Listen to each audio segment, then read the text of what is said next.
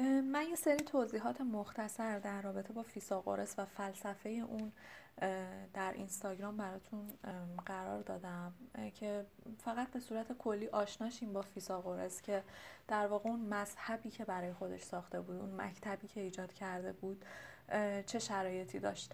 باید اینو یادمون بمونه که دنیای فیثاغورث و جهان و مکتب ساختگی فیثاغورث جهانی بود که بر پایه اعداد بود. یعنی فیثاغورس جهان رو بر اساس اعداد برای خودش تعریف می‌کرد. عددها بسیار براش حائز اهمیت بودن و مکتب فیثاغورس در درونش اعداد نقش بسیار مهم و پررنگی رو ایفا می‌کردن. اما تا اینجا خلاصه فلسفه فیثاغورس رو توضیح دادیم. از اینجا به بعد می‌خوام در رابطه با ژن صحبت کنم در رابطه با چیزی که شاید قرنها بود که ذهن و حواس فیلسوفا و دانش پژوهان رو به خودش جلب کرده بود. شباهت. چیه که باعث شباهت میشه بین یک فرزند با والد خودش؟ چه چیزی باعث میشه که فرزند دو انسان شباهتی میانه از اون دو انسان رو داشته باشه. یعنی نیمی از صفات خودش رو از پدر و نیمی از صفات خودش رو از مادر خودش به ارث برده باشه. سوال بسیار بزرگی بود در اون زمان. در اون زمانی که علم هنوز اونقدر جوابی برای پرسش ها نداشت. باحت و وجود همچین پدیده ای می‌تونست بسیار شگفت انگیز باشه برای آدم ها فیساغورس علت این شباهت رو وجود منی مرد می‌دونست در واقع فیساغورس منی رو مایه می‌دونست که در تمام طول بدن مرد حرکت می‌کنه و در طی این پیمایش بخاری رو از هر یک از اعضای بدن مرد جذب می‌کنه و در خودش نگه میداره بخاری که جذب میشه شامل چشم، رنگ، پوست، باف، استخوان، حجم و حتی قد یک انسانه. به این ترتیب منی مرد در طول عمر اون مثل انبار متحرکی از اون چه که برای تولید مثل لازم بود تبدیل میشه یعنی نوعی اصاره غلظت یافته از گوهر وجود یک انسان نیمه دوم نظریه فیساغورس مربوط به انتقال این اصاره به جنس معنس از طریق آمیزش جنسی می‌شد. به زعم اون هنگامی که منی وارد رحم میشه بدن زن غذای لازم رو به اون میرسونه تا جنین شکل بگیره. بنابر استدلال فیساغورس در این مرحله از فرایند تولید مثل وظایف و همافزایی زن و مرد دقیقا تفکیک شده بود.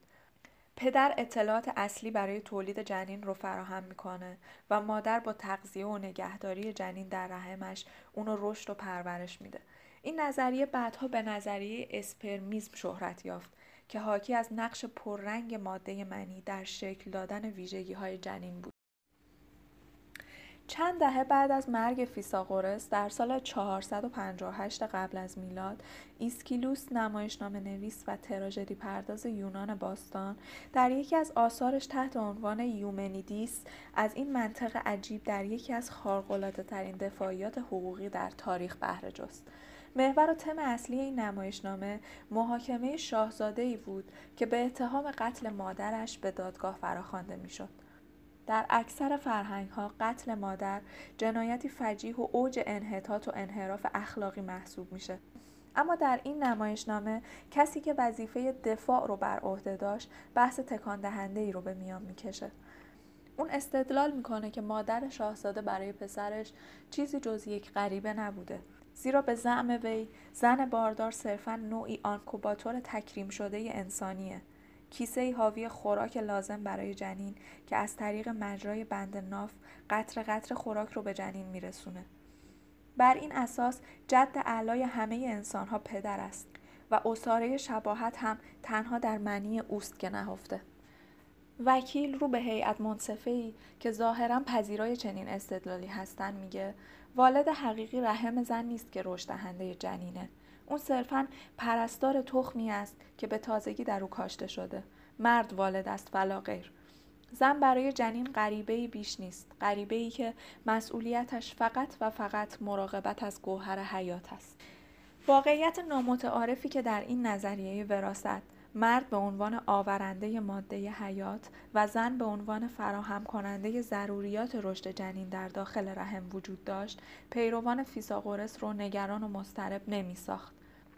در واقع شاید به نوعی خوشنودشان هم می کرد.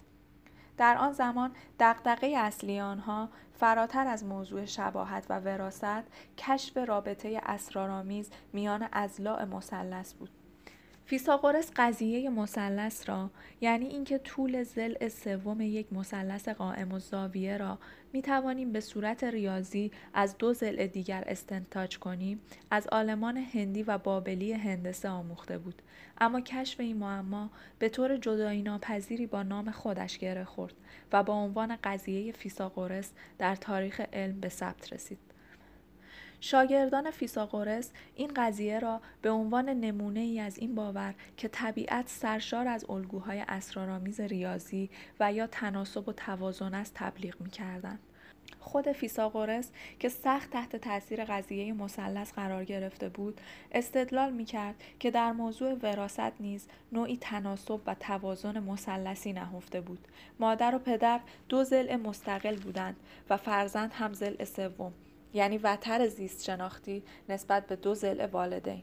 و درست همان گونه که می‌شد طول زل سوم مثلث را با داشتن طول دو زل دیگر محاسبه کرد فرزند را هم می‌شد با محاسبه همافزایی والدین محاسبه کرد. در این حالت همافزایی پدر اساره حیات و همافزایی مادر نگهداری و پرورش جنین بود. این نظریه فیساغورس بود در رابطه با راز بزرگی که در اون زمان وجود داشت و این راز علت شباهت بین فرزند با والدین بود. تا همین جای بحث مربوط به فیساغورس می شده. من همچنان در اینستاگرام دارم مرحله به مرحله راجع به فیلسوف های مختلف صحبت می کنم و مطمئنا ارتباطشون رو با ژن در چنین وایس هایی براتون توضیح میدم. چون اگرچه شاید خیلی مستقیم بهشون اشاره نشده باشه در کتاب های فلسفه اما دونستنشون در کنار نظریات فیلسوفان خالی از لطف